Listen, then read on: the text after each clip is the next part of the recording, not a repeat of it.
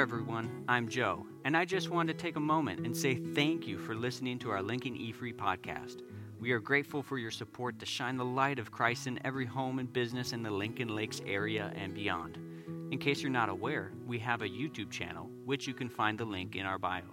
We hope you enjoy this week's message and encourages you and helps you to become the light that God designed you to be. With that, let's jump in. What's your favorite part of Christmas? Family. Family, yeah. What else? Food, yeah. And I'm sure you have. Was, is it Mason or? Yeah, you what you food? Yeah. Yeah. What's your favorite part? Lights. Isn't it great? Uh, you know, and, and, if you were Jewish or have Jewish relatives, Hanukkah started, was it on the 5th and goes for 10 days or 7th or about 10, I think it ended on the 15th. That's the Festival of Lights. And that ties into a historical piece I may mention this morning, but uh, that's Hanukkah, the celebration of lights. And uh, boy, in the North Country, don't we love light? Oh, yeah, this time of the year, you go by on White Pine Lane and you see we got a lot of lights out. All right, your favorite part of Christmas? Having Jesus love connect you and your family. You know what? That's the best, isn't it? From the mouths of children. Scripture says a child shall lead them. How about that? Yeah, that's good. Anyone else? Singing. Music, yeah, singing. Oh, thank you, uh, ladies and gentlemen. And and kids, uh, for, for that, uh, we, we, we love it. We appreciate good music. And, uh, you know, for a rural church, we got really good music, and uh, thank God for that. Um, do you know that a lot of rural churches are listening to a boombox for worship? Yeah, thank you, all of you. Um, all right. Nobody said shopping. Maybe we ought to just toss that part, huh? uh, um, yeah, yeah, yeah. You don't want us. You don't want moms and dads to toss. No, you want them to keep shopping, don't you? And maybe that's why we do it for the kids, huh? My favorite part has always been late Christmas Eve the kids were in bed. Now they're all out of the house. But Christmas Eve, I mean, we've got a big family. There are five kids, all married, 14 grandkids. Uh, they're, they're, they're just crazy good. It's wonderful. But oh my goodness, the best part comes when everybody's in bed, everybody's quiet, and Pam and I have traditionally sat down. It's usually around midnight with a cup of tea. And we just sit there and take a breather.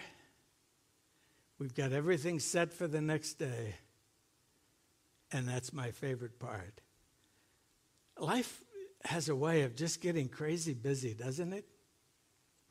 It's, it's, it's sort of the age that we live in. But I'm not so sure that it wasn't pretty crazy for our parents, too. But every generation faces more craziness. You know why? Because two overwhelming things in our society continue to happen.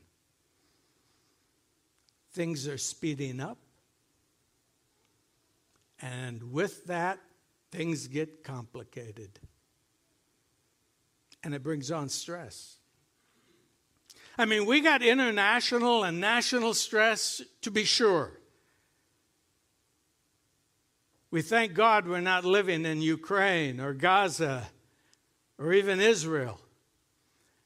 You know, going to sleep at night, we know that we don't have to trust that iron dome to stop missiles that might come in.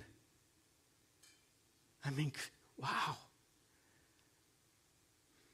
The U.S. military is on alert, just in case. There are things internationally that, that could disturb us. I personally get disturbed over what's happening to the evangelical church and to the church in general across our country. We are without a doubt following the way of Europe. How many years will it be before most of our churches are turned into concert halls or empty buildings? I thank God that we experience very little of this here. But many churches right around us are half their attendance that they were before COVID. I thank God for our young families, our kids' age, who believe church to be an important thing. And they're here, and they're, yeah, it's crazy Wednesday night. It's even it's crazy here, and it's crazy over at Chaminade. And yeah, you know what? Kids are expensive. They, they break windows and they do all kinds of things. You, you, you just remember, those of you my, my age, how expensive kids were. And how, when you get to be our age, finally, you got a little money in your wallet because somebody's not pulling it out for you. Thanks, Dad. Off they go.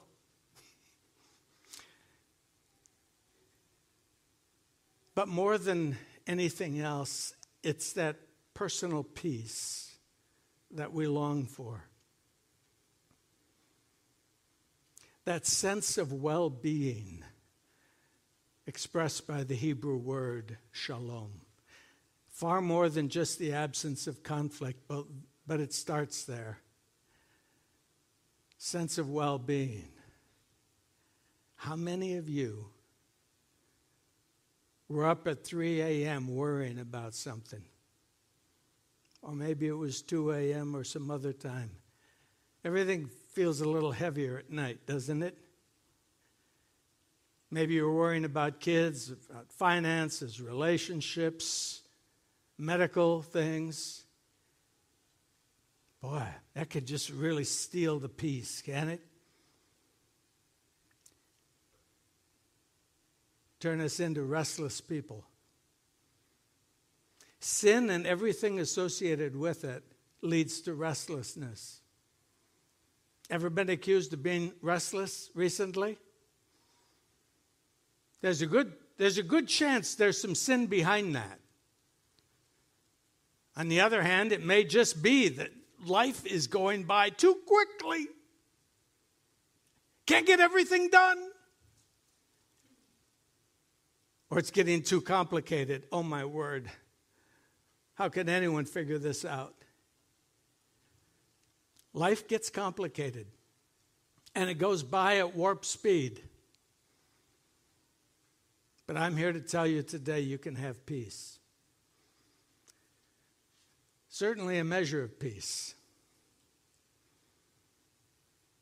The measure is directly proportionate to how much we trust the Prince of Peace. Zechariah of old longed for peace. And we're going to look at what's called Zechariah's song, the Benedictus. This morning, we're going to look at, a, look at it right now up on the screen, and I'm going to ask you to stand as we read.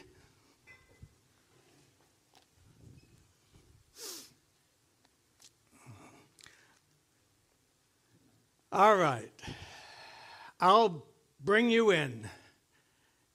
And, that, and his father, Zechariah, was filled. His father, being John the Baptist's father, was filled with the Holy Spirit and prophesied, saying together, Blessed be the Lord God of Israel, for he has visited and redeemed his people, and has raised up a horn of salvation for us in the house of his servant David as he spoke by the mouth of his holy prophets from of old, that we should be saved from our enemies from the hand of all who hate us, to show the mercy promised to our fathers, and to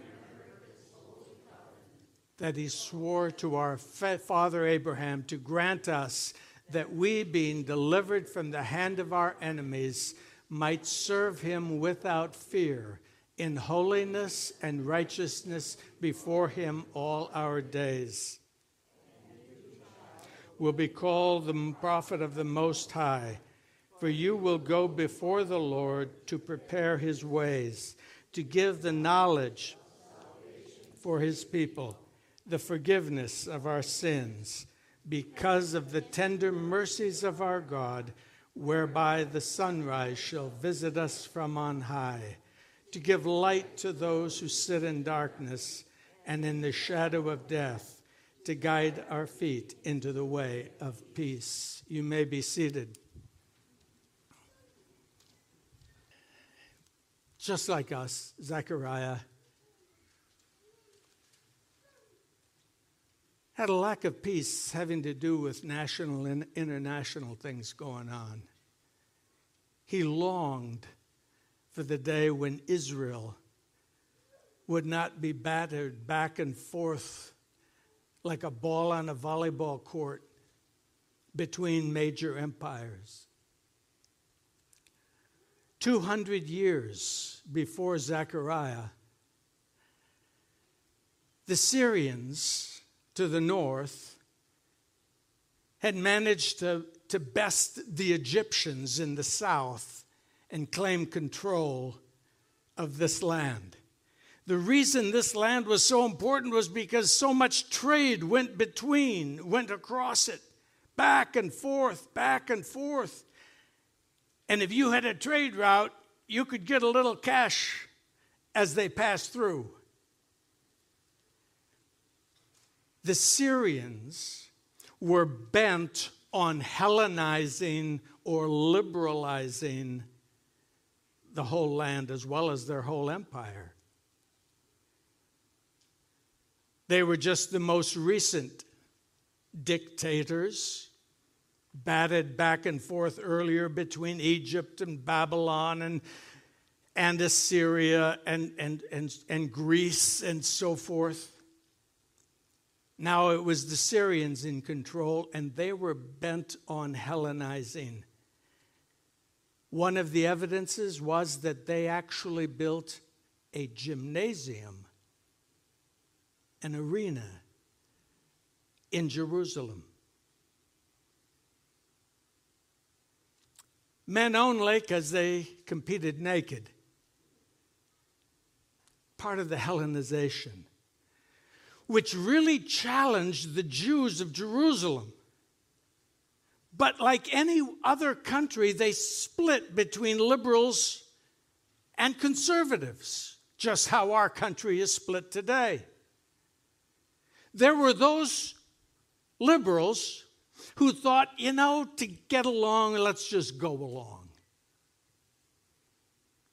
Not make a stink, and then there were others who said, oh, we must keep ourselves pure and separate. The Hasidim, eventually Pharisees, the conservative ones. The liberal ones tended to be the priests or the Sadducees, but in time they were split as well. Under the Syrians, the liberals had their, had their way. And I kid you not, as I mentioned in the Sunday school class this morning, that 200 years, just over 200 years before Zechariah, Jewish high priests were offering sacrifices to Jupiter in their temple. Finally, one named Judas the Hammer, Maccabeus, rose up with other conservatives and booted the Syrians out. And they took control. 167 BC. Today they celebrate the festival of Hanukkah in, in, in celebration of the rededication of the temple to Yahweh. But, you know, Jewish folks, just like everyone else, there was battles in between them. They continued to battle liberal versus conservative. The liberals reaching for their friendship with Syria to help, and finally, the conservatives, in order to hold on to power, reached for Rome. Come and help us. Did you know they pretty much invited the Romans in? Hoping the Romans would come in, establish the conservatives in power, and then leave. They never left. They continued to oppress the people of Jerusalem and Judea in ways we don't understand. If I'm a Roman soldier, I could have Jim do pretty much whatever I wanted him to do. And if he didn't do it, I could have him whipped. It was, it was a burden, it was unsettling. But even with all of this, Zechariah, just like us, was most unsettled not by the international politics and military going on, but he was most unsettled, I think, by the things going on in his own personal life. He quietly bore two huge disappointments. First, he and Elizabeth were childless. Now, in this day and age, we say, well, just adopt someone. Or even if you don't adopt, you, you, you really elicit almost pity and, and, and encouragement from others because we're sorry. Not back then. Because you see, a child born into a family was a sign of God's approval. And Zechariah, who is described as a righteous man, people would look at him and say, Oh, too bad. We obviously don't know everything there is to know about Zechariah. There must be some skeleton in his closet. We don't have to go back too far in our, in, in our lives. I was born with a dark brown birthmark right there. Right now, I have what I call a fencing scar. Do you know that my uncle said to other family members, not to my mother, he said, My sister must have done something wrong. That's what mom had to live with. Zechariah had this huge disappointment. Was he had not been chosen to offer incense it was chosen by Lot, which means God chooses. And if God chooses, if God doesn't choose, what does that say? It only confirms the other. We all have disappointments, don't we? And they unsettle us and they come back to us at three o'clock in the morning as a heaviness.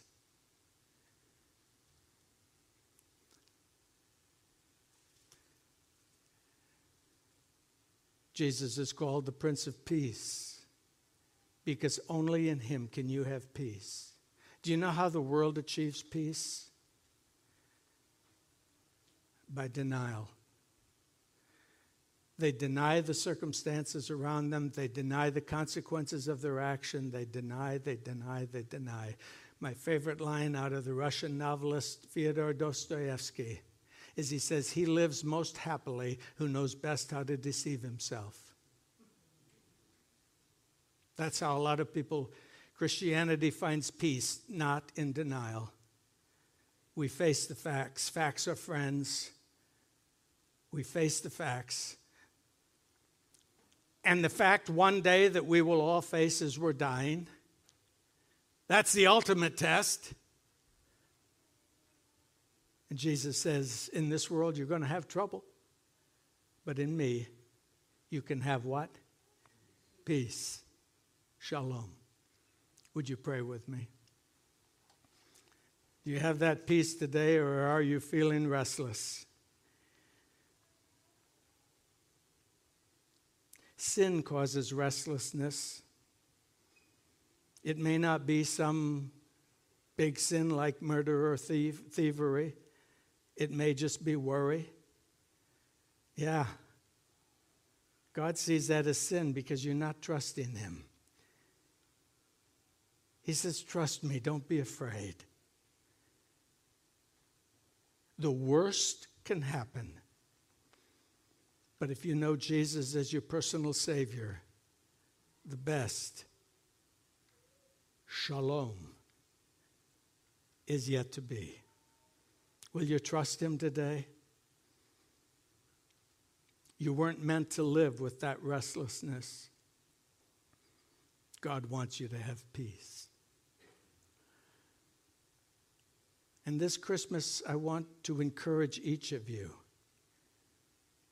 to carve out a little time. I know some of you with young families are crazy busy. Carve out a little time, even if it's punctuated moments in your day, to stop and reflect upon the peace that God promises you. Not peace because things are going to improve, but peace no matter what. Thank you, Jesus, for such a gift. Amen.